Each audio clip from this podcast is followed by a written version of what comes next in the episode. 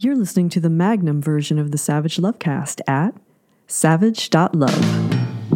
If you're stuck in a relationship quandary, or if you're looking for sexual harmony, well, there's nothing you can't ask on the Savage Lovecast. Okay, here's a funny story. A long time ago, before podcasts and smartphones were a thing, before the internet came online, I guess, before Taylor Swift met Jake Gyllenhaal, I had a radio show, Savage Love Live. It aired in Seattle on Sunday nights. It was a lot like the podcast. Answered listener questions with my co-host Mary Martone, aka the Big Tipper. We talked to guests. We got into it. But unlike the podcast, we had to worry about the Federal Communications Commission shutting us down. And the one night we really were most worried about the FCC shutting us down was the night I got into it with this guy who didn't like something I'd written in Savage Love, my column that week, something I wrote about bestiality, which I am against. Fucking animals, not a fan. Don't think people should fuck animals. Pretty much for the same reasons as everybody else, because animals can't consent. And this guy called me at work after I wrote that in my column, and he somehow got through to me at my desk, and I somehow made the mistake of picking up the phone that day, not knowing who was on the line. And it was this furious, well, today they call them zoophiles, people who are attracted to animals. He'd seen my column, and how dare I? He was married to his horse. How dare I imply there was something non consensual or rapey about his loving horse marriage? This guy lived in a state where bestiality wasn't illegal at the time, a state I will not name because somebody else named it Kentucky in 1792. And his argument was basically well, it was basically if you're doing something on the rear end of a horse that it doesn't want you to be doing, the horse is going to kick you in the head and you're going to die, and there's no part of that no you won't understand. So I did what anybody with three hours of airtime a week to kill on a terrestrial radio station would do, and I asked him if he wanted to come on my show and talk about it. And much to my surprise, he did. So we had him on Savage Love Live and talked to him for at least a half an hour, maybe 45 minutes. And at the end of the show, I realized I hadn't asked what would to anybody else be, I guess, the obvious question was he married to a boy horse or a girl horse? The music was coming up. The producer was giving me the international producer sign to a radio show host for Cut Him Off, which is a finger drawn across the neck. And I quickly asked, Oh, hey, before we let you go, are you married to a boy horse or horse? And there was this long pause.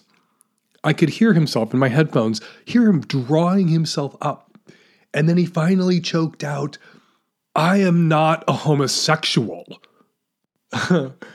He wanted to make it very clear that there wasn't anything gay about his horse marriage.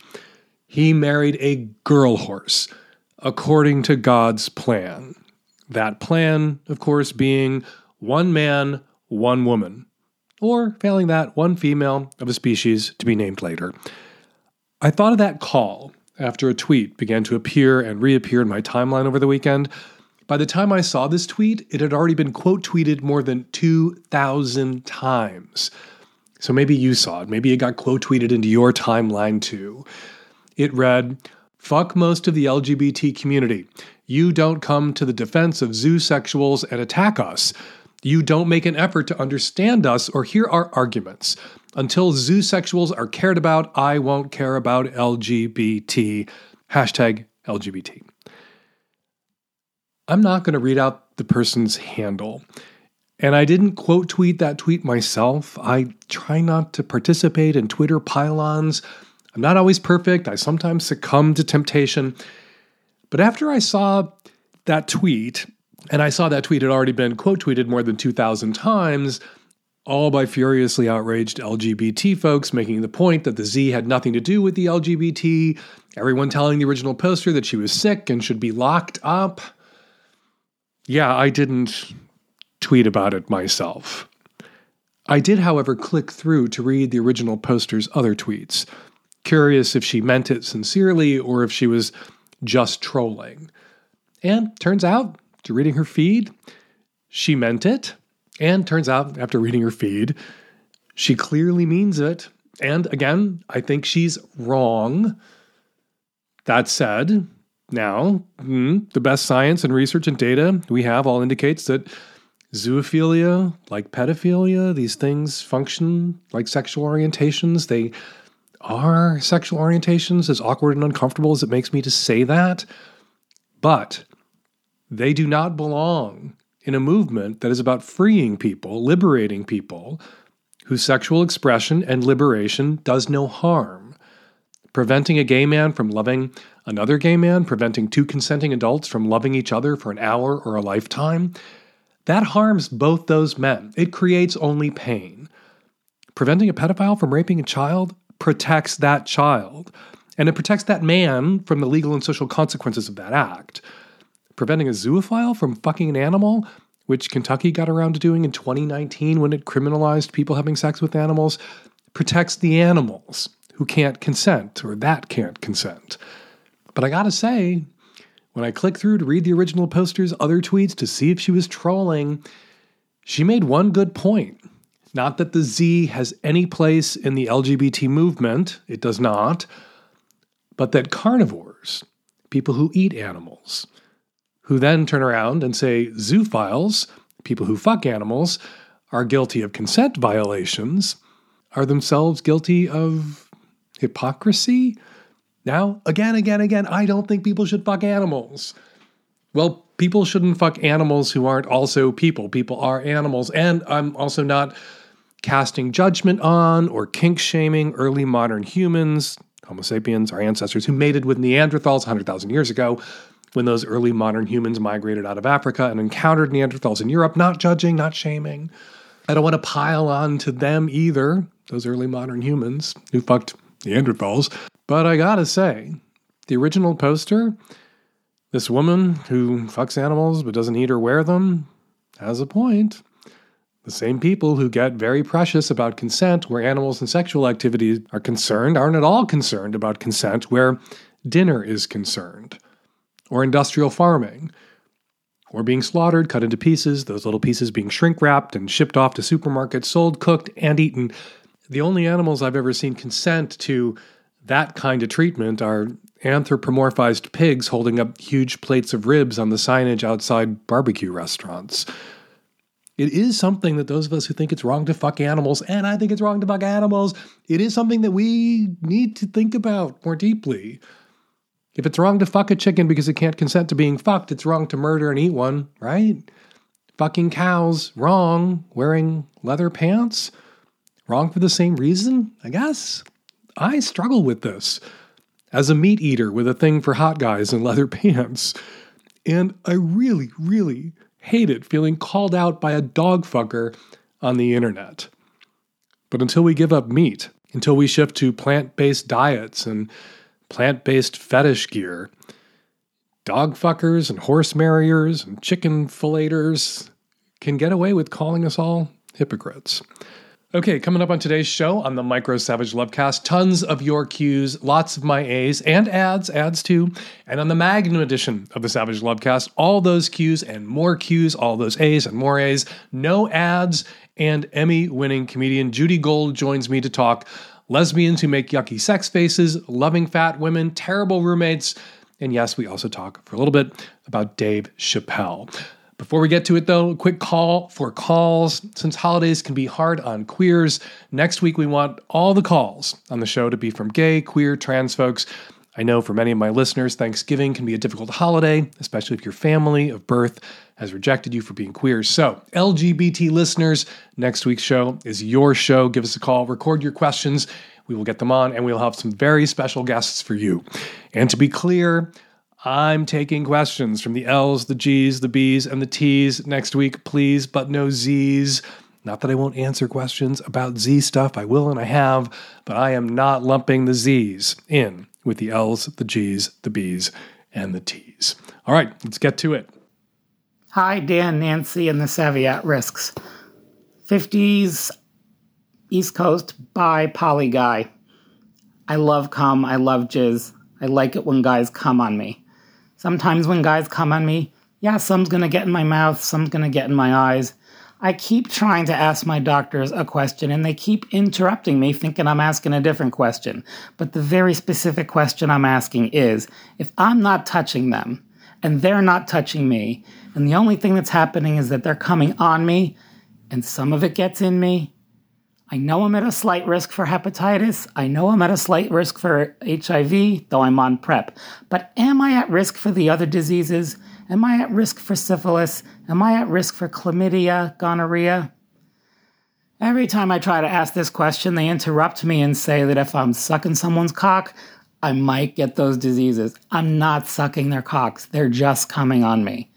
What's my risk for them? And as a follow up question, I try to look this stuff up on the internet, but I get very vague and sometimes shamey answers, or all different answers. But how long after possible exposure to chlamydia, gonorrhea, syphilis do I need to be tested in order for the results of that test to be meaningful? I'm fluid bonded with my girlfriend. These are important safety questions. I'm not going to change my kinks. I like to do what I like to do. I'm kind of sick of the low level shaminess that comes from answering these questions, as if I shouldn't be fluid bonded, or as if I shouldn't have these kinks, or that this uh, shouldn't be both. Syphilis, gonorrhea, chlamydia, all bacterial infections, and easily Googleable. All three, all three of those bacteria can be present in semen. So, if you're getting semen in your mouth, if you're getting semen shot into your eyes, there is a risk of transmission. You could get one or all of those infections if the person who's coming in your eye or who's coming is getting into your mouth has one or all of those infections. None of those infections are spontaneously generated when semen comes into contact with buttholes or mouths or eye sockets. It has to be there, the person blowing that load on you and maybe getting a little bit incidentally into you has to have chlamydia, syphilis, or gonorrhea to pass it along to you. But yeah, present in the semen. It's not all over the dick, outside the dick, it's in bodily fluids like semen, which makes the dick, you know, plunging in and out of you, shoving that semen up into your orifices. If you were having penetrative sex, the most efficient mode of transmission for all of those sexually transmitted infections, including also HIV. But yeah, there's a risk here. Early on in the AIDS crisis stage of the AIDS epidemic, one of the slogans, one of the safe sex slogans was on me, not in me, because somebody blowing a load on you was highly unlikely, very unlikely. The chances that someone would transmit HIV to you, even if they had HIV, by blowing a load on you were so, so small compared to, you know, the much more efficient mode of transmission that was somebody fucking your ass. So, yeah, I think what you're doing is really, really, really, really, really safe, but it's not without some risk. As for how long you got to wait between exposure, if somebody blows a load and it hits you in the eyes, uh, and testing, two weeks on the outside for symptoms to appear or for tests to show whether or not you were infected with a sexually transmitted disease, whether you're symptomatic or not. So, if you go to these sex parties a lot, if you get come on a lot, you're fluid bonded with your partner, there is some risk to you, there is some risk to your partner. You should be getting tested regularly. If there is a moment where somebody was going to come on you and all that load went right into your eye or got in your mouth, well, then you should probably stop having condomless sex with your fluid bonded partner for five days to two weeks. Test, get the all clear, and then you can go back to condomless sex with your fluid bonded partner. Hey, Dan, Nancy, and the tech savvy at risk youth. Bisexual, cis male teenager calling from somewhere in Western Canada. My problem relates to delayed ejaculation. As long as I've been sexually active, I've struggled with not really being able to reach an orgasm from most forms of sex. I could be active in penetrative sex for hours on end and not reach orgasm or even really come close to it. I do get pleasure out of sex, and by no means does my usual inability to have an ejaculation ruin sex whatsoever for me. But it would, it would be nice to be able to finish with an ejaculation from penetration on my own end.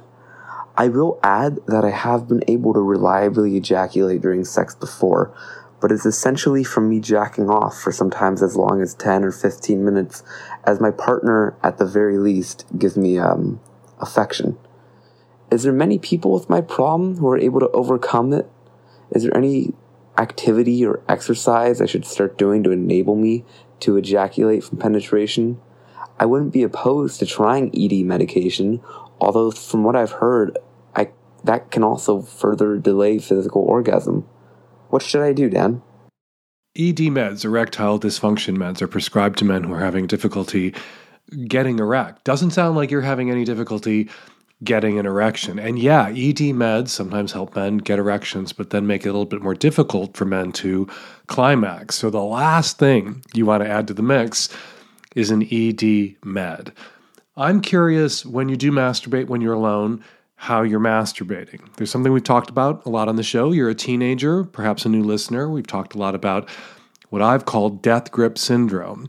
If you have a style when you masturbate, where you grip your dick with so much pressure and force, the kind of pressure and force that a mouth, an anus, a vagina can't replicate, or if you masturbate dry with a lot of, I would find it very irritating friction, or if you hump a crusty pillow, or as some men do, hump a floor, or put your penis between the mattress and box springs and hump that in order to masturbate you could have induced something that's called traumatic masturbatory syndrome, where you, basically it's just fancy for your dick is just really accustomed to a certain kind of stimulation and shifting during partnered sex, and you're young, and I imagine you haven't been having partnered sex for that long.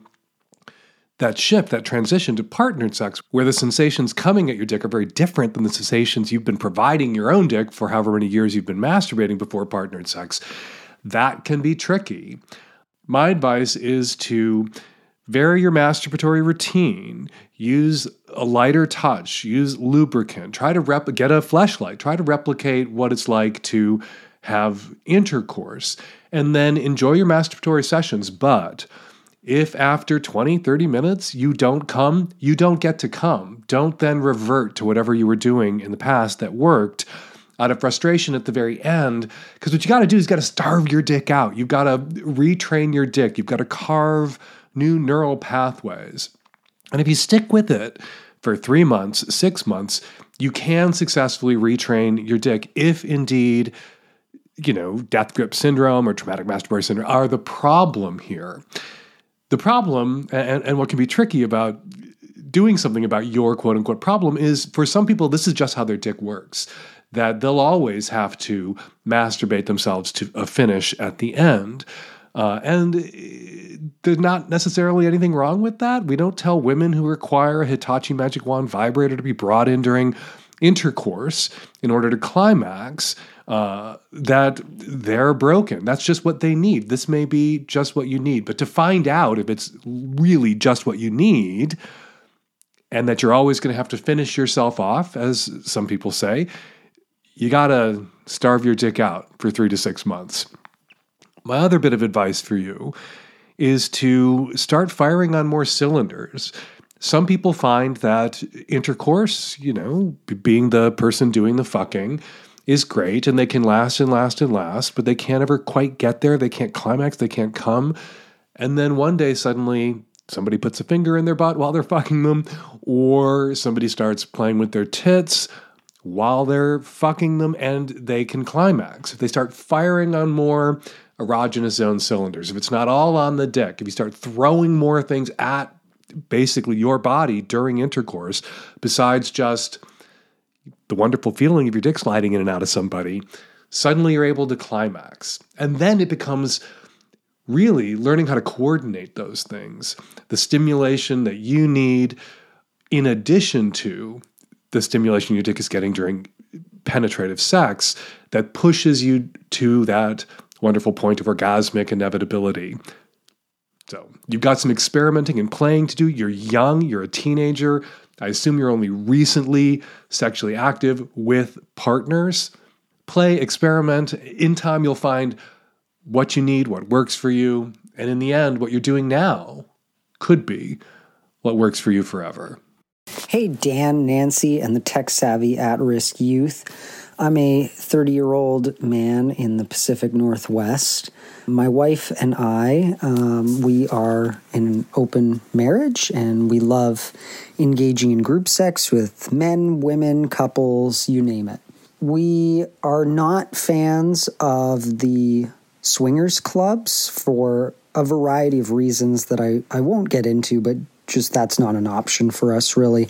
We have used a couple of different apps like Feeld and 3Fun, but the problem that we're finding is that it is sort of overrun with window shoppers. And what I mean by that is it's just a bunch of people who really seem to have no intention of actually ever meeting up. You know, they'll talk a big game we will text or talk on Kik. And then, you know, once we figure, okay, there's a connection here, there's some chemistry, why don't we meet up for drinks or something? They just, they're like, well, let us get back to you. And then we never hear from them again, even after we follow up, like, hey, I haven't heard from you. Is there a day and time that works? We'd love to meet you, just see how we vibe. And that's it. So, my question to you and to your listeners is what can we do? Is there a better app? Is there a better website out there? Again, the clubs are just really not for us for a number of reasons that I just I don't need to explain. It'll take too long and it's just not an option for us. So is there something we can do? And also to anyone listening who is dipping their toes in these apps, if it is not something you want to do and actually follow through with, please, please, please get off the apps. And if you're new to it and you're unsure, you're nervous, just be honest about that because there's nothing wrong with being new to it and being nervous, but you need to let us know ahead of time because we may not want to waste our time with someone who's not going to ever want to meet up ordering everyone who's not serious about meeting up or too nervous to actually follow through and meet up to get off the hookup apps. Oh my God, that is such a good idea. I don't know why no one ever thought of that before. Oh, no, wait, I do know why no one ever thought of that before because it won't work. This is one of maybe a classic example of how you can't control other people's actions. You can only control your own. You can't control whether uh, people who aren't serious about meeting up or are too nervous to ever actually meet up are going to get on hookup apps and futz around, uh, waste other people's time. You can't control that. You can only control your actions. So, how do you avoid time wasters? By not wasting your own time. Don't go round and round endlessly with a couple or with someone that you met on what is a hookup app and make a huge emotional investment in them. After establishing mutual interest in a few exchanges of texts and photographs, propose a meetup. Just a meet and greet, quick coffee date, no pressure, no expectation of play at that moment to see if you vibe in person. And if they can't meet up with you or won't meet up with you, don't waste any more of your time on them. Hookup apps. Sometimes it just feels like people have unrealistic expectations about what hookup apps are. A hookup app is a, a bar in your pocket. And when people used to primarily pick other people up in bars, you had a lot of short, incidental interactions with people. You made a lot of eye contact. And for the most part, those short incidental interactions, you know, kind of eye fucking or flirting with people or going up and talking with people, usually led nowhere. And yet, people didn't lose their minds or get super upset. I'm not saying you're losing your mind, I'm not saying you're super upset, but people didn't get as exercised. You know, when they went to the bars and they flirted with 20 people and went home with one, they didn't get as exercised about having their time wasted by the 19 people they flirted with but didn't hook up with, in the same way that people who get on hookup apps get annoyed with the 19 people who ghosted on them or they flirted with or swapped some messages with and then they never heard from again even though they got to you know hook up and have great sex with the 20th person or the 30th person that they spoke with. Try to keep those interactions in perspective and limit the amount of time and energy you invest in anyone prior to that first meetup. Don't waste your time on people who might be wasting yours. The quickest way to find out if somebody is serious about actually meeting up is to propose to actually meet up in a low pressure, low stakes circumstance. Not meet up, not come to our hotel room at 11:30 p.m. because we're in town, but meet up for coffee in the middle of the day to have a quick face to face and then follow up and see if they want to schedule that hookup. If they're not interested in ever actually hooking up, they won't want to have that coffee date and you won't have to waste any more of your time on them. Hey Dan, hey Nancy, and what's up, tech savvy at risk youth? Dan, I got a question for you. Me and my partner are in our mid 20s, and um, we've been together for about two years. About halfway through those two years, you know, COVID happened, and they came out to me as ace. We never really uh, clicked sexually, but we have a great, loving, and emotionally fulfilling relationship. But my problem is that sexually, we I don't feel super fulfilled. It's clear that they're a very loving sexual partner, and they want to please their sexual partner because that's what society says they must do. But like, it, it's I'm someone who consent's not really enough for. I want excited, enthusiastic consent, which I've had from sexual partners in the past, and perhaps I'm not bringing enough of that to this relationship. I want to be appreciative of the maintenance sex that it feels like we do have, but I have a I've kind of a, a problem there. I still have this feeling like I'm unfulfilled there, and it's making me want to look for other sexual partners. We've talked about that, and they're completely against that, which, you know, it's fine. He definitely started this relationship under the premise of monogamy, so I, I get that. But I'm also thinking, like, I don't know if that's the price of admission I really want to pay. So uh, I have a quick follow up question for you. You say a year into this relationship during the COVID lockdowns, your partner came out to you as ace, as asexual was that a realization they had a year into the relationship or was that something that your partner knew about themselves before getting into the relationship with you and didn't tell you about until a year in? I think it was a little bit of both. I think it was something they always knew but it was something that you know you come into yourself and you kind of understand and then something clicks and you're like oh this is me now. This is my identity. Okay so like, she yeah. your, your partner knew what asexuality was, but hadn't yet self identified as asexual, but thought that might be possible for her. It might be an, yeah. an explanation. Ugh, oh my God, this is difficult, you know? Yeah, right. Because then you want to be supportive partner. You want to be supportive of your of your partner, but not to the point where you're sawing your own limbs off. You know, you have a reasonable desire to have sex with someone or some people who enjoy sex the way you enjoy sex as a sexual person, not always just to have sex with someone who's going through the motions and playing the fleshlight because that's something that they have to do to keep you in the relationship. And they don't want you doing that thing that they don't want to do with anybody else for reasons that never make sense to me. Seems to me if you're in a monogamous relationship with someone who's asexual, ideally that would mean you don't not have sex with anybody else. You only not have sex with them. So, right.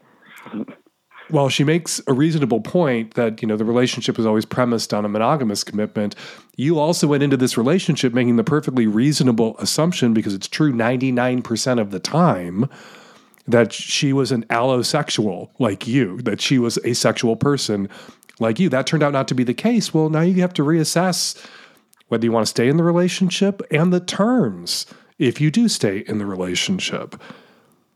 And if she's unwilling to reassess the terms, I don't see how you stay.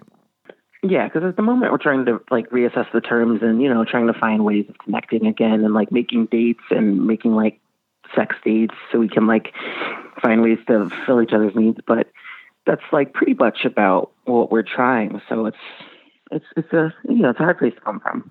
Is it always going to be in the back of your head though that she's just that's my that's my problem with it that it is kind of always in the back of my head and I don't I don't know if whatever energy that's brought is something that I can really like feel excited and fulfilled about. Yeah, yeah, I don't think I could feel excited and fulfilled about having a partner who allowed me to jack off inside them so I didn't jack off inside anybody else. That doesn't sound like a, a basis on which to build a fulfilling connection. I can understand why some asexual people go there. Um, often, when they realize they're asexual after they've made a commitment and they value so much else about the relationship, they don't want to lose it. And so they, you know, want to keep having sex to, to to to please their partner and i think that's you know often even sexual people will have sex just to please a partner at times hmm Definitely at times.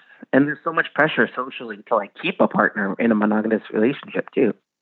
yeah yeah so, so i don't want i don't want to suggest that you know if somebody's having sex with you because you want to have sex and they don't particularly want to have sex that anything necessarily terrible is happening there as long as nobody is left traumatized by it.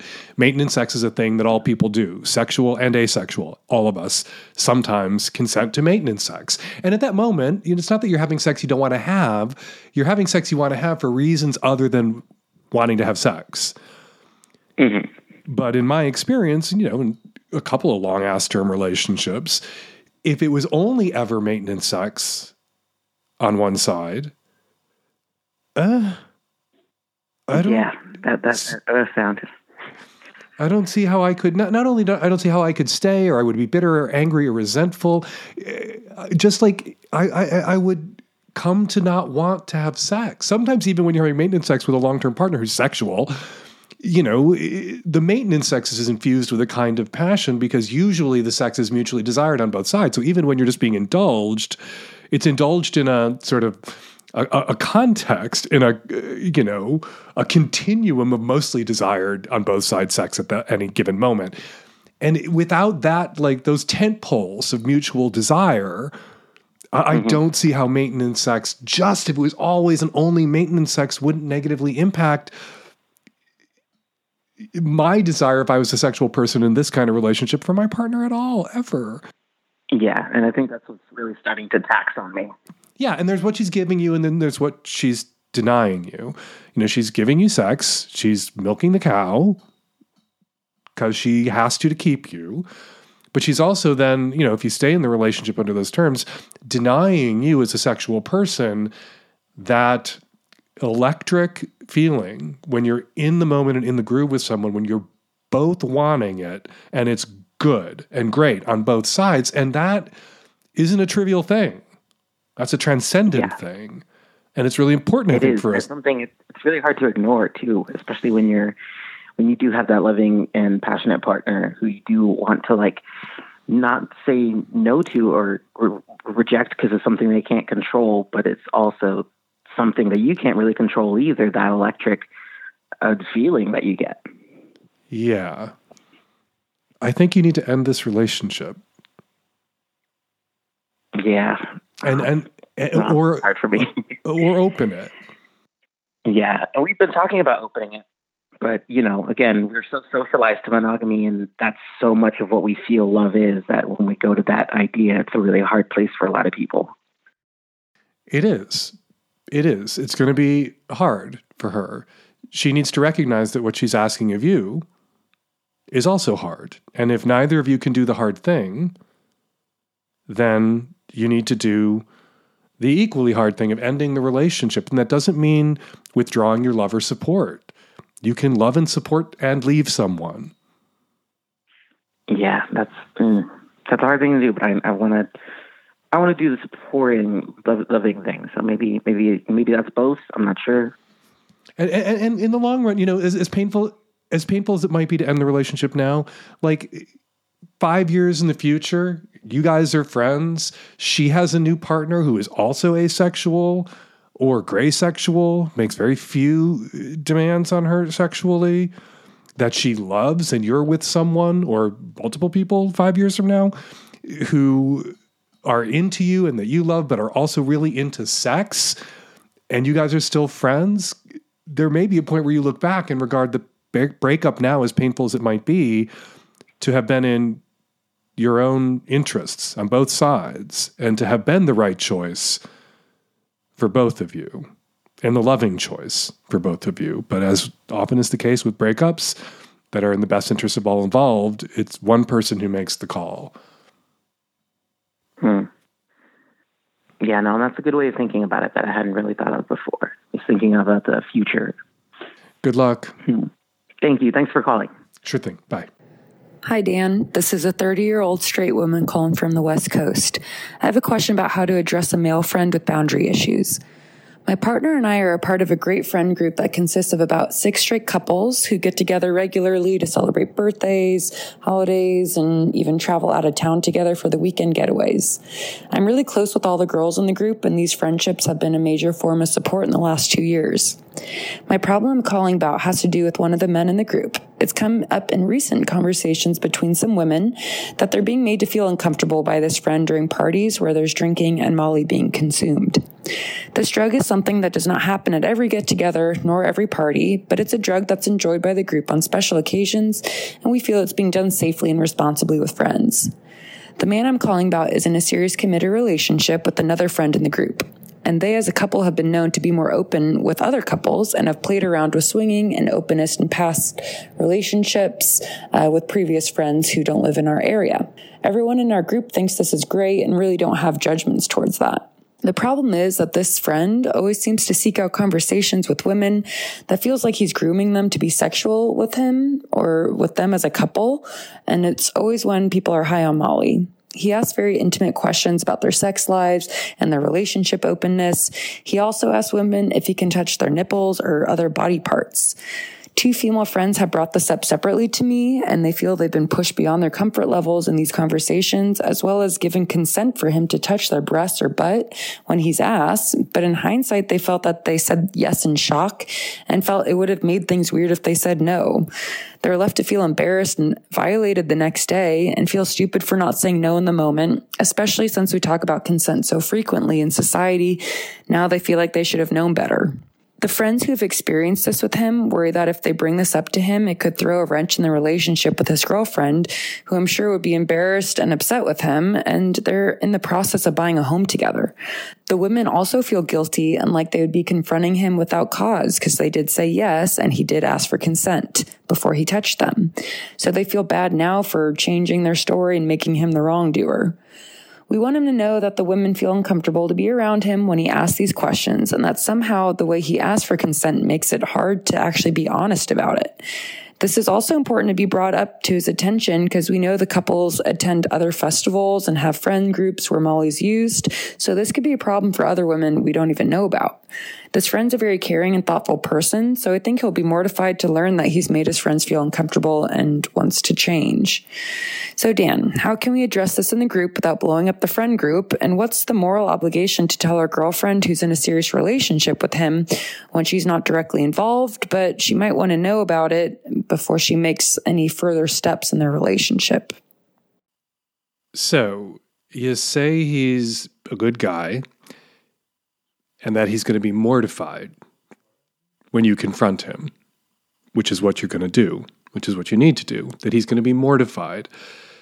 To learn that after the fact, the women that he's hitting on and asking personal questions of a sexual nature of when everybody's rolling on Molly, after the fact, even though in the moment they've consented, after the fact, when they sober back up, they feel weird and icky and awkward and gross and violated by his modus operandi here. The fact that when he's high on Molly, he is a bit of a lech and a creep and takes advantage of other people who are high on Molly. You know, everybody's high and drunk at these moments, and drugs really fuck with people's judgment and their inhibitions and maybe he can't handle it. And maybe you guys shouldn't be doing Molly with him or around him anymore, which is not to shift responsibility onto your shoulders or the shoulders of all the women in this friend group. But why is he still invited to these events if he's making everyone feel uncomfortable? All that said, I'm just quoting you back to you. You say he's a good guy and that he's I guess, to some extent, careful and conscientious and thoughtful and doesn't want to think of himself as a creep who takes advantage of women who are fucked up on drugs. And he may not think of these incidents in the same way or see them in the same way. And so you're going to have to open his eyes. You're going to have to make him see these events. I don't want to give someone who's a lech and a creep the benefit of too many doubts. I'm just giving him the benefit of the doubt that you introduced into my mind when you said he was a good enough guy who's going to be mortified when you tell him. Hopefully, mortified enough to stop doing this drug if he can't be on this drug without being a lech and a creep, or mortified enough. You, know, it's not like you lose your mind or become a different person when you're Molly. Mortified enough to know now, to learn the lesson from this point onward, going forward forever, that asking people on Molly for their consent to touch them isn't all right. And that if he doesn't have that kind of touch relationship, you know, people, a lot of people do Molly with sex partners and established partners, and there's a lot of touching and cuddling that goes on. But if he doesn't have a touch relationship with someone, trying to upgrade to a touchy feely relationship with someone when everyone's on Molly is not okay. So tell him. And then you can gauge from his reaction whether you trust him enough going forward. I think he doesn't get any more than one more chance to be on Molly in a group setting. If he uh, fucks up or is a creep and a lech in this exact same way ever again after you tell him and he is mortified by what you have to tell him, well, then obviously it's intentional and the drugs are an excuse to be a creep and a latch. And a creep and a latch is who he is, as opposed to creepy and lechy is a way he's coming across when he's on this drug and he needs to monitor his own behavior and police himself better and remember other people's boundaries or presume that other people have boundaries even when everyone else is on Molly. And just because they're in an open relationship doesn't make this okay. He shouldn't be searching for new sex partners for him and his girlfriend when he's fucked up on drugs. And if you think his girlfriend is going to have such a problem with this, she's not going to want to buy a house with him. Yeah, out with this now. Because if this keeps happening, it's going to come out sooner or later. Better now before she buys the house with this guy than after. But if after you tell him and he's appropriately mortified, this stops, okay, well, then maybe he can continue to be a part of your friend group and you can trust him. But if it doesn't stop, and by doesn't stop, I mean if it ever happens again, then you need to cut him off. You need to cut him out of your friend group. Hey, Dan. I am a 27 year old lesbian uh, living on the East Coast. I have been with my wife, um, with her for five years, married for one. Um, and I do love her with um, everything I got. My question regards when we are having sex. The sex is great. You know, I have had many uh, a happy sexual experience with this woman. She knows exactly what buttons to press and when to press them. Um, my concern is more when I am pleasing her. I love the intimacy of looking at my partner while I'm pleasing them and, and seeing, you know, how what I'm doing makes them feel. My issue is my wife is a beautiful woman and has a lovely face, but whenever I'm fucking her, she has this look on her face. And you know, I've I've stopped and asked her if what I'm doing is okay and if she's comfortable and she says yes and she doesn't want me to stop what I'm doing. But the look on her face almost looks disgusted. I don't know if this is just the way her face reacts to the pleasure and it's just the face that she makes or if she's just not being honest with me and that, you know, I am hurting her in some way. But usually when she makes that face, if I stop, she doesn't want me to. She wants me to keep going. But it's just, she looks disgusted. She like scratches up her nose. She just looks like she, you know, smelled shit or something. So I'm just wondering how do I go about talking to her about this or if this is something I should talk to her about or do I just kind of leave it be and just, you know, look somewhere else? I love the intimacy of seeing my partner's face and pleasure while I'm, I'm pleasing them, but it doesn't seem like she's pleased. I mean, the sounds say she's she's pleased, and it it seems like I'm doing a good job, but she just looks like she's miserable. Joining me by phone to help tackle this question, Judy Gold, an Emmy Award winning stand up comedian, actress, television writer, producer, and host of the Kill Me Now podcast, and a lesbian. So, who better to handle a question about lesbians with yucky sex faces than Judy Gold? Because representation is important, and I want the lesbian community represented in my podcast. Hey, Judy, how are you? Dan, I am thrilled to be here, but I have to say the face you're making right now over the phone. This is my this is Really my uh, I'm being forced to think about lesbian sex face. It's not yucky at all. It's affirming and supportive. there is not a gay man in America who spends more time stumping for cunnilingus than me. Yeah, that's true. That is true. All right, but but And I, I, I want you to know we all appreciate it. before we get to the question, uh, I feel like we have to talk about Dave Chappelle for just a second. You Oh, are a fully paid up, dues paying member of the LGBTIQA plus sign semicolon exclamation point community, Yeah. and you're a comedian. You wrote the book. Yes, I can say that. When they come for the comedians, we are all in trouble. Did you see the closer?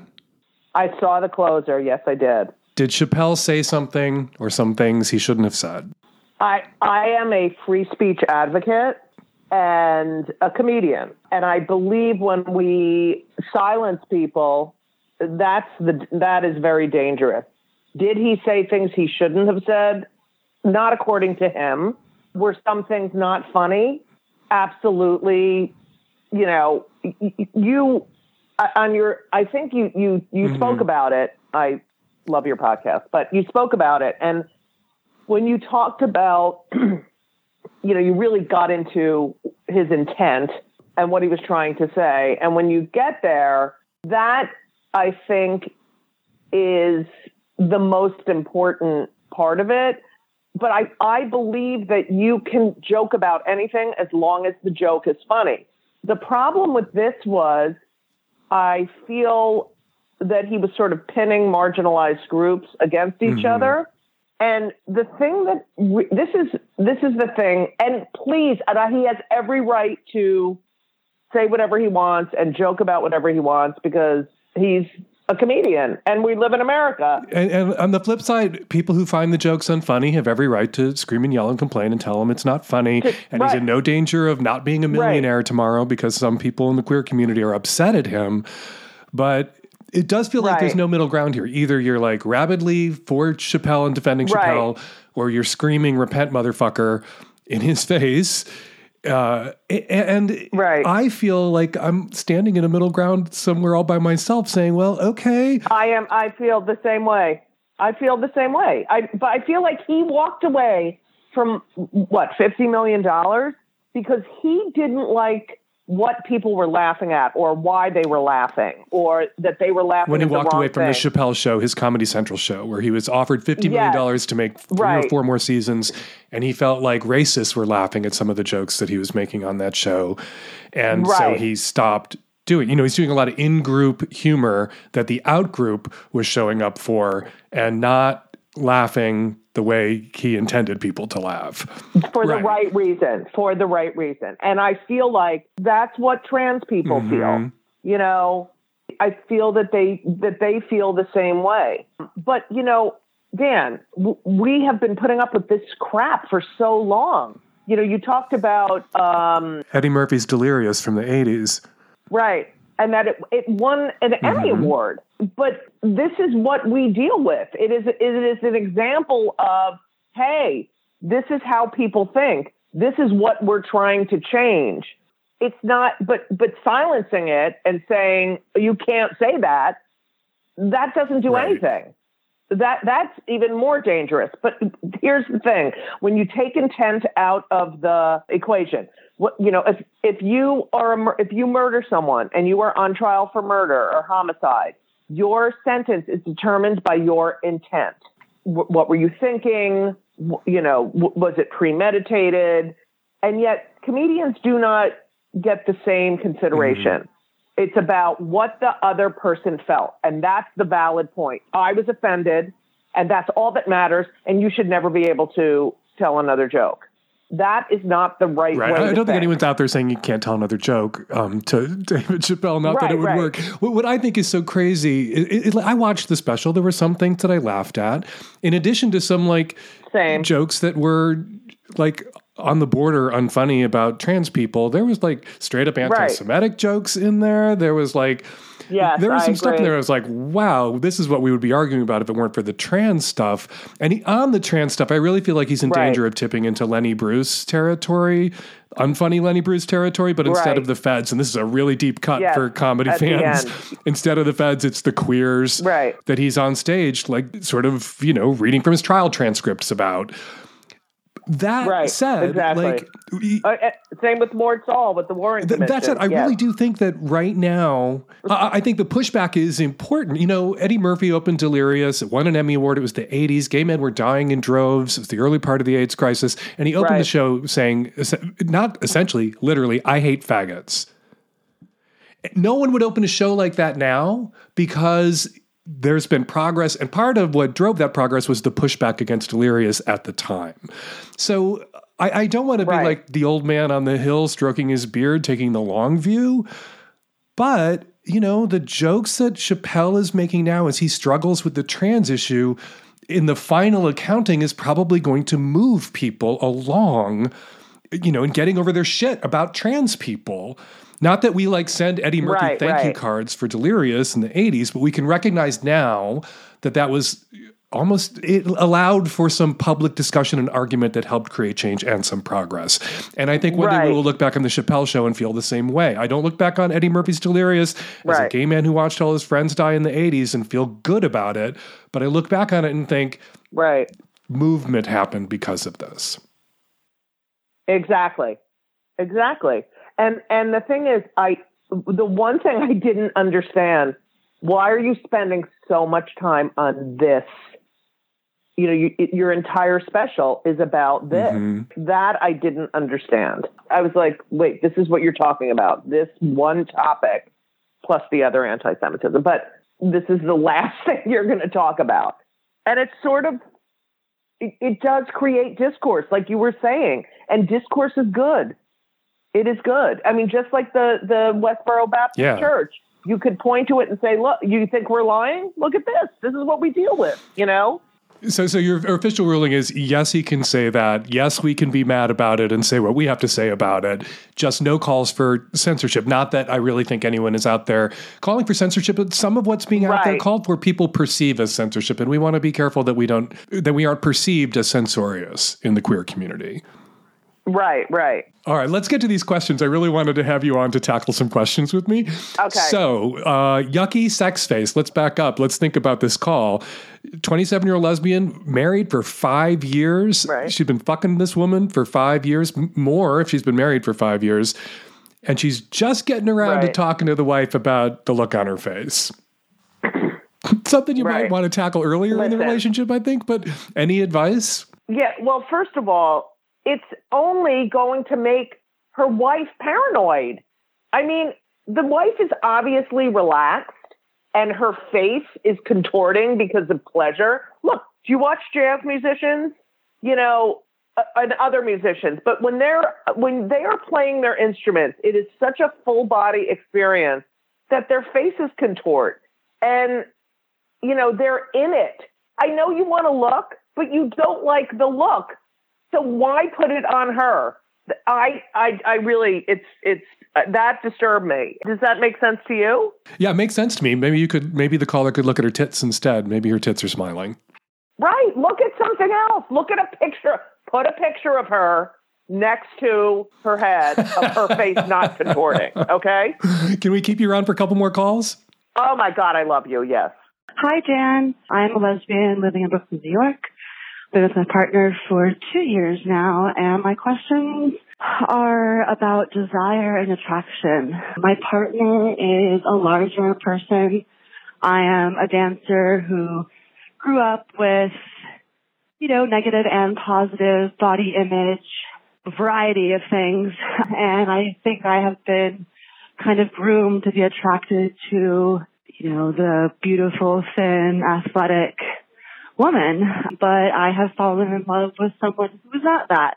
And I'm finding that when it comes to the intimate with her, I feel like I have fat phobia and I, but I feel terrible. I feel so guilty about that and I don't want to feel like that. It's like that's horrible. It's like fucked up and I don't want to be like that, but how I can't force myself to like someone. So Uh, my question is, you know, what matters? Like does size matter? Does, you know, can desire change over time? Can I change my mind to be more accepting of her and to look at her and think of her in a sexy way? And I look at her and I do feel that, but it's just not always in terms of intimacy. I look at her personality, that's the way that she makes, she makes me feel. But at this point, it's been months since we've been intimate, it's starting to cause some issues between us. She's very hurt and now kind of doesn't know how to approach me sexually and consequently it's the same for me. So I'm wondering if you have any suggestions of intimacy icebreakers or something that I could read or listen to. Obviously your podcast is very helpful, but I am a bit lost we live together, have a life together. If you got anything for me? All right, this call actually made me really angry, but I'm going to punt and and hand it to you and then I'll they'll chime in. Go ahead. Dan, I have been in this position and it's not the body that her reaction you you fell in love with a woman who looks a certain way. And by the way, big women are just beautiful. It's her issue. It's not you know, you're rejecting, you're rejecting your partner who you fell in love with, who looked this way when you fell in love with her. What has changed? What has changed?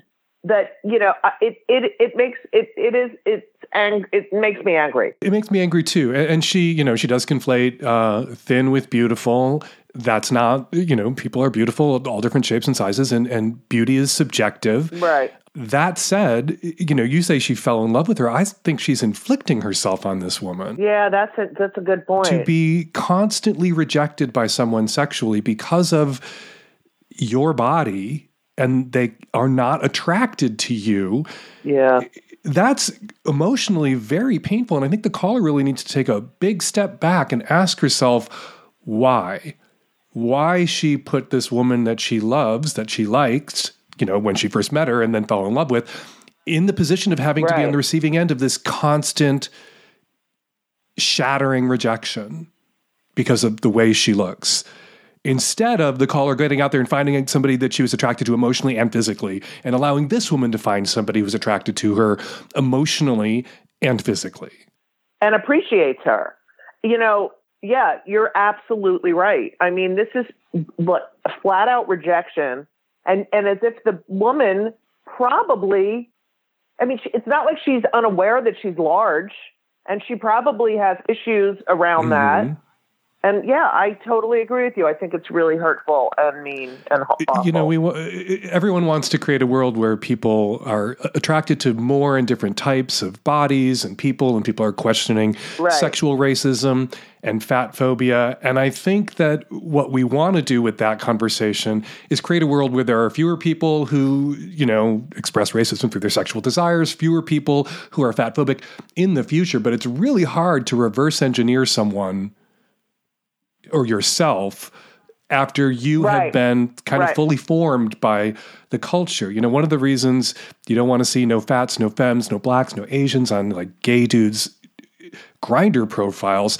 and you want to see more representation of all different types of beautiful people in the media is so that the people who are growing up now whose tastes are being formed now are less likely to have their tastes really limited by what they, they've been taught is beautiful. Right. But like forcing yourself to go to bed with somebody that you're not attracted to because you ought to be attracted to that type of person, you're just putting that person in the position of sensing that you're really not attracted to them, sensing that you're forcing yourself, and then they're going to leave that encounter feeling icky about themselves when they should be mad at you. Right. I agree. And the culture of being a dancer when it's all about your body in tights. Come on. So it's not right. I feel so bad. For I, I feel bad, but I really want to tell the caller, like, uh, you know, it's good that you're thinking about this. I think you need to think about it at a deeper level. I also think you need to break up with your partner before you do any more damage to her ego, her self esteem, her sex of sexual desirability. Because every minute that you stay with her and reject her, fail to initiate, or have sex with her while you're and you're clearly forcing yourself to is just doing more harm to someone you claim to love. Right. And Right. It's very destructive. And she needs to go to therapy. That's another thing. And deal with her body issues. all right, one more question. Hey Dan, so I was with my ex for about four years. We've been separated for about six. He's a good guy. Um, we had a slightly messy breakup, but we stayed in touch for the most part. About nine months ago, I needed a roommate, and I wasn't getting any anybody else to move in with me, and I didn't want to live with a stranger. and he was desperately trying to get out of his mom, so he moved in. But since he's been here, it's been uh, pretty bad. He's uh, just really filthy. He like takes groceries and doesn't replace them. He uses my towel and stuff like that, and he's quit jobs without a backup, and like barges in my room all the time. We've worked out the kinks for the most part, but um recently he's been like staying out for days at a time without notifying me, and it wouldn't be an issue except I have to watch his dog. So come to find out, he's been seeing a guy for about a month now, and um I have no idea why, but it just totally gets under my skin. And I have no desire to be with him at all whatsoever. And I'm currently single, but not really actively like on any dating apps or anything. Um, I've asked him to move out, but he says he can't until a year when his friend's lease is up, even though there's other routes he can take. So I guess I just would like your insight on why you think maybe I have such like animosity built up about him seeing someone. Yeah, I think that the caller actually kind of still wants to be with this guy. Yeah, 100%. And also the jealousy that the guy has a boyfriend and he's sitting around taking care of the, you know, he's like the battered husband sitting around taking care of his dog and, and letting him like shit all over him and shit all over the apartment. Yeah, I think he definitely, I mean, who asks their ex to move in? Unless you want oh, to be now wait, tortured. you're a lesbian. 99.99% of Yeah. the lesbians I know, their closest friends and often their roommates, the, you know, best uh, women at their weddings are exes. Lesbians are famous for having No, really close relationships with exes. Roommates? Yeah, that is true. They never. It's like yes, I agree with you, but not roommates. Ew. Then you know everything that the person's doing. It's yeah. No, he definitely still has Well, feelings. yeah, I, def-. I think so too. him. Like he has no desire to be with him at all whatsoever. He says, and my reaction was, okay, keep telling yourself that. Maybe it'll come true one day. right. But it's not going to come true while you're living with your ex. You need to. It'll come true maybe someday if you get the ex the fuck out of your apartment. Right. He has to say to him, "What the fuck are you doing? I'm not taking care of your dog. Get the fuck out." I thought I need. I uh, yeah. He's got to tell him. But he's acting like such a Vicky victim. Yup.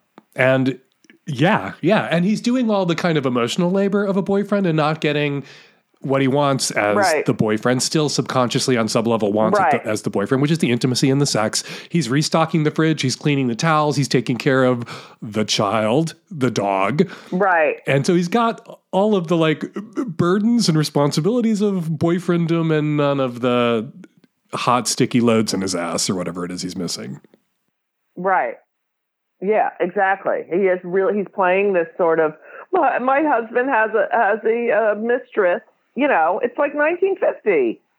Uh, he's got to get him out. Yes. And he, and he has to deal with his feelings about him. And he doesn't have to wait for his boyfriend's his the, his ex boyfriend's permission to throw him out. It's your apartment. He's tried to throw him out, but he can't because the boyfriend says he Oh, can't yeah. move for a year. What it's like no, no, no, no, no. Pack his shit up and put it outside the door and change the locks, and tell him when he can come Yeah. get the dog.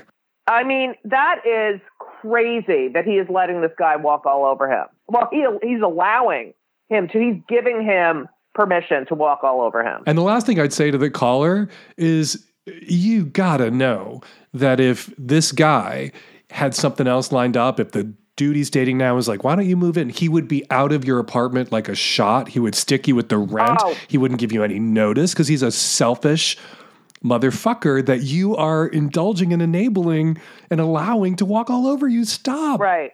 Stop. I know.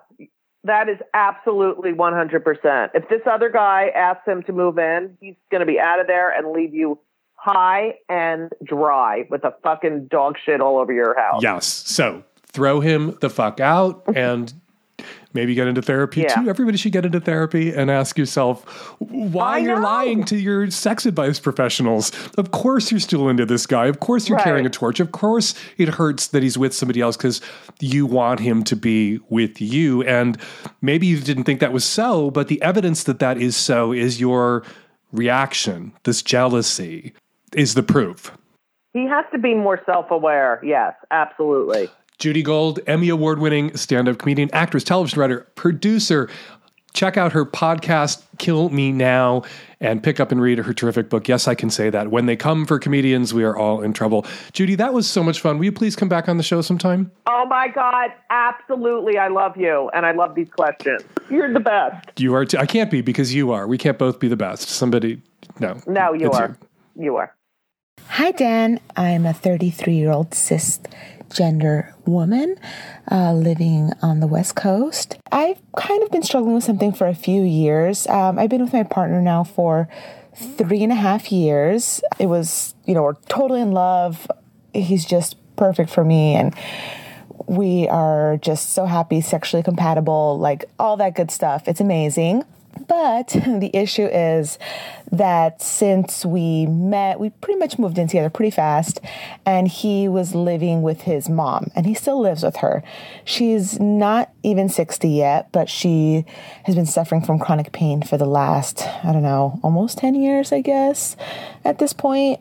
And she's just a lot for me. Um, I didn't realize before we moved in that the relationship was so close, and she's just very dependent on him. And it annoys me. It's just her personality really annoys me, honestly, even though she's a nice person um, deep down, but she's just, you know, sometimes she could be loud. She brings a lot of stuff into the house and, you know, messy and whatnot, and things that I just really don't like. And I just don't like living with people. I've never had roommates. I moved out of my house when I was 19, even though I really love my family. I just, I'm independent. I've always been independent and I like my space. Um, and I just don't feel like I could be totally myself when she's around.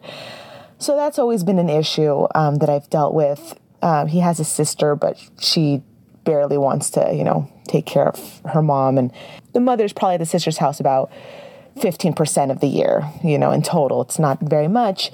But recently, also this past year, I have a daughter. She's doesn't like uh, the, this mother either because of her, you know, strange personality and her messiness. Um, so she's been spending more time with my family. Um, so my daughter's pretty much all moved out because she doesn't like living with, you know, the mom and my boyfriend's daughter, who's also has kind of a strange personality as well.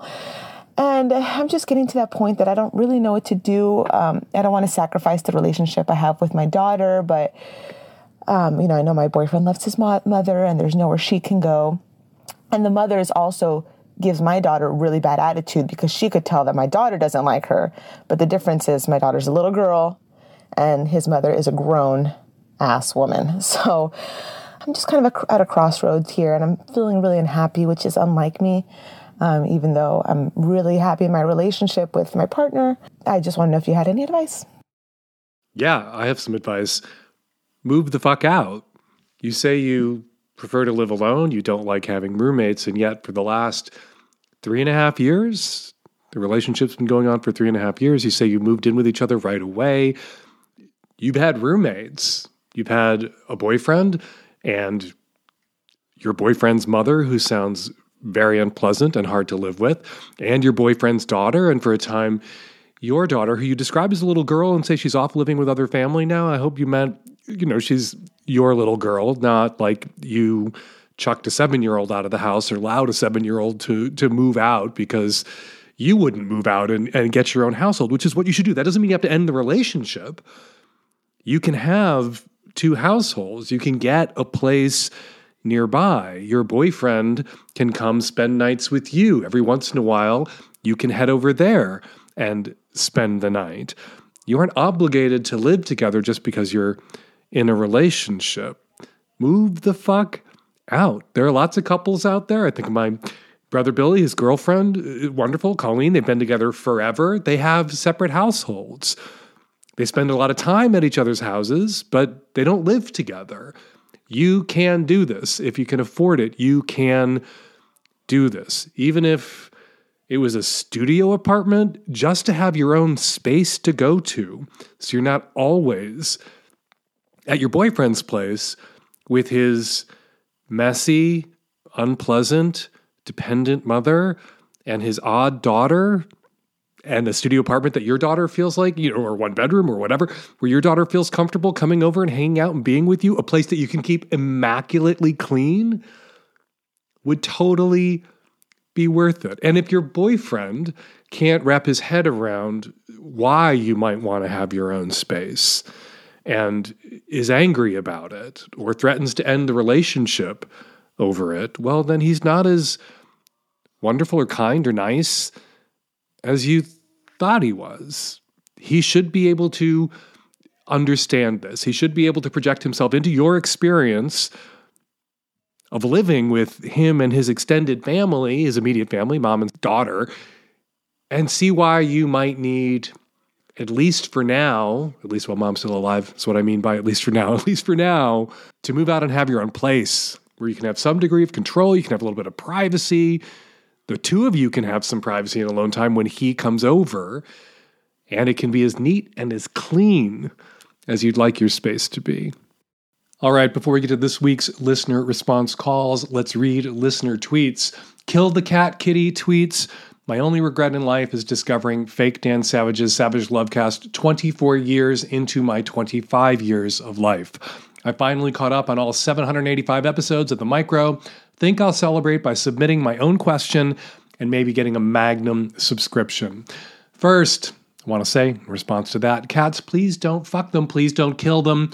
Pretty sure kill the cat kitties handle is ironic or a pop culture reference that flew over my aging head, but just in case, and to get out in front of any criticism, that I may be endorsing the killing of cats here. I just wanted to toss that out there. Please don't kill cats. And then I wanted to say Thank you, Kill the Cat Kitty, for listening to all 785 episodes of the Savage Lovecast. Or, assuming you just heard me read your tweet, all 786 episodes, and I'll be gifting you a Magnum subscription. Check your DMs.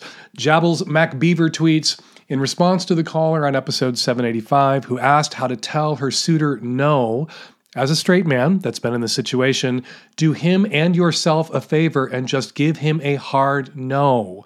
Hearing a hard no is a whole lot easier than wondering if there's a chance. Fully endorse the hard no. Also endorse leading with clarity and kindness, as frequent Savage Lovecast guest expert Joan Price suggested also on Twitter. Her go to language when rejecting a suitor is Thank you, but no, I don't see us as a good match. Best wishes for finding what you seek. I liked that language and wanted to share it. Also, if the person you're hard knowing with clarity and kindness wants to argue with you, well, then you block them without mercy. And finally, Juju Mimi Mama tweets In episode 785, Dan, you were overly harsh answering the 30 year old woman whose partner had the texting affair. Being open to poly does not mean she would have given him permission if she had known. Opening a relationship is not that simple. poly, under duress, violates trust. All right, all right. Perhaps I was too harsh on that caller. And you are right, Juju Mimi Mama. Opening a relationship is not that simple. Opening a relationship is complicated, and sometimes it's messy. There are lots of couples out there in open relationships that are good and are healthy now but were messy and complicated during their transition periods when they were going from closed to open. Sometimes there were, during those transition periods when relationships went from closed to open but are now good and healthy, there were violations of trust, violations of trust that had to be forgiven so that trust could be reestablished and the relationship could survive and get good and healthy. All right, thanks to everybody who tweeted about the show or posted about the show on your other social media.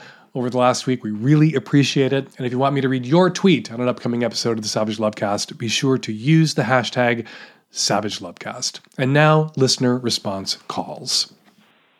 This is a comment for the caller who wanted to send a link to nude photos to their therapist.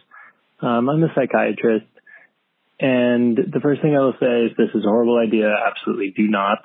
It doesn't matter if the therapeutic relationship has ended. It's an ethical and professional violation to have a romantic contact with a patient. Just not uncommon in the therapeutic relationship for sexual or amorous feelings to emerge. And that's something that should be processed within therapy and never acted on. I also have some doubts that the therapist said or joked about wanting to see these pictures. Um, it's not uncommon if there are fantasies emerging in a patient's mind for them to interpret actions of the therapist that may have been more benign as having significance for a romantic or a physical connection. So bad idea across the board, not uncommon. If anyone out there is listening and you're having sexual or romantic feelings about your therapist, talk to them about it. And uh, as Dan says, they'll tell you everything you need to know in their response. Uh, if they're curious, they want to explore it more and understand what's going on and help you process it to maintain a therapeutic and professional relationship, that's great. If they want to act on it, then you have my permission to fire them and never go back. Hi, Dan. I'm calling about the woman in episode 785 who spoke about intrusive thoughts about whether she's in a relationship with a woman because she wants attention. What you called queer imposter syndrome may be better explained by something called sexual orientation OCD. It's a subtype of obsessive compulsive disorder where someone has doubts about their sexuality and often experience compulsive checking and rumination to settle these doubts and get certainty about their sexual orientation. This is something experienced by people of every sexual orientation and identification. If this is the case, you're right that the woman would benefit from cognitive behavioral therapy, as well as something called exposure and response prevention, as these two are part of the gold standard of treatment for sexual orientation OCD and all other subtypes of obsessive compulsive disorder. This is a response to the caller who has the new boyfriend who wants to make her upchuck. And I would like to share an experience. I've had lots of subs, and uh, the the third most intense sub that I've ever been with used to love when I would make her choke with my cock. And one time we were in the kitchen, she was on her knees on the tile floor, being a good girl. She went so hard, all of a sudden she pulled away and she puked all over the floor. And then I was utterly disgusted. And then she looked up at me with her beautiful eyes and she said, Look, Daddy, I kept it on the floor. and it turned into something good. So never discount the weird. And we're going to leave it there. Got a question for me for next week's show or a comment about something I said on this week's show? The best way to get us questions and comments is to use the voice memo app on your phone and then email it to us at voicemail at savagelovecast.com. You can also call the Savage Lovecast at 206 302 2064. We prefer voice memos to calls. The sound quality is better, but we love your questions and your comments, however you choose to get them to us. Hump 2021 has its final showing in a real movie theater this weekend in Philadelphia, where we'll be playing at Fringe Arts. Or, if you can't make it to Philly, grab a ticket for our last round of online live streams of Hump 2021 at humpfilmfest.com. Also, the deadline to submit your film for next year's Hump Film Festival is less than a month away, so grab a camera, a friend or two, and make a short flick. And remember, Hump films don't have to be hardcore, explicitly pornographic. We'd have films in the festival of a guy playing an accordion in his underpants singing a song he wrote about his love life, and a woman jumping on a trampoline while she peed her pants. Go to humpfilmfest.com for all the info you need. And a reminder that next week's episode will feature questions solely from LGBTQ folks. So, if that describes you, submit your question like now. I'll need them by midweek ish to answer in time for next week's show. Follow me on Twitter at Fake Dan Savage. Follow Judy Gold on Twitter at Judy Gold. That's Judy spelled J E W D Y Gold. The Savage Lovecast is produced every week by Nancy Artunian and me and the tech savvy at risk youth and Nancy. I'll be back at you next week for an installment of the Savage Lovecast. Thank you for joining.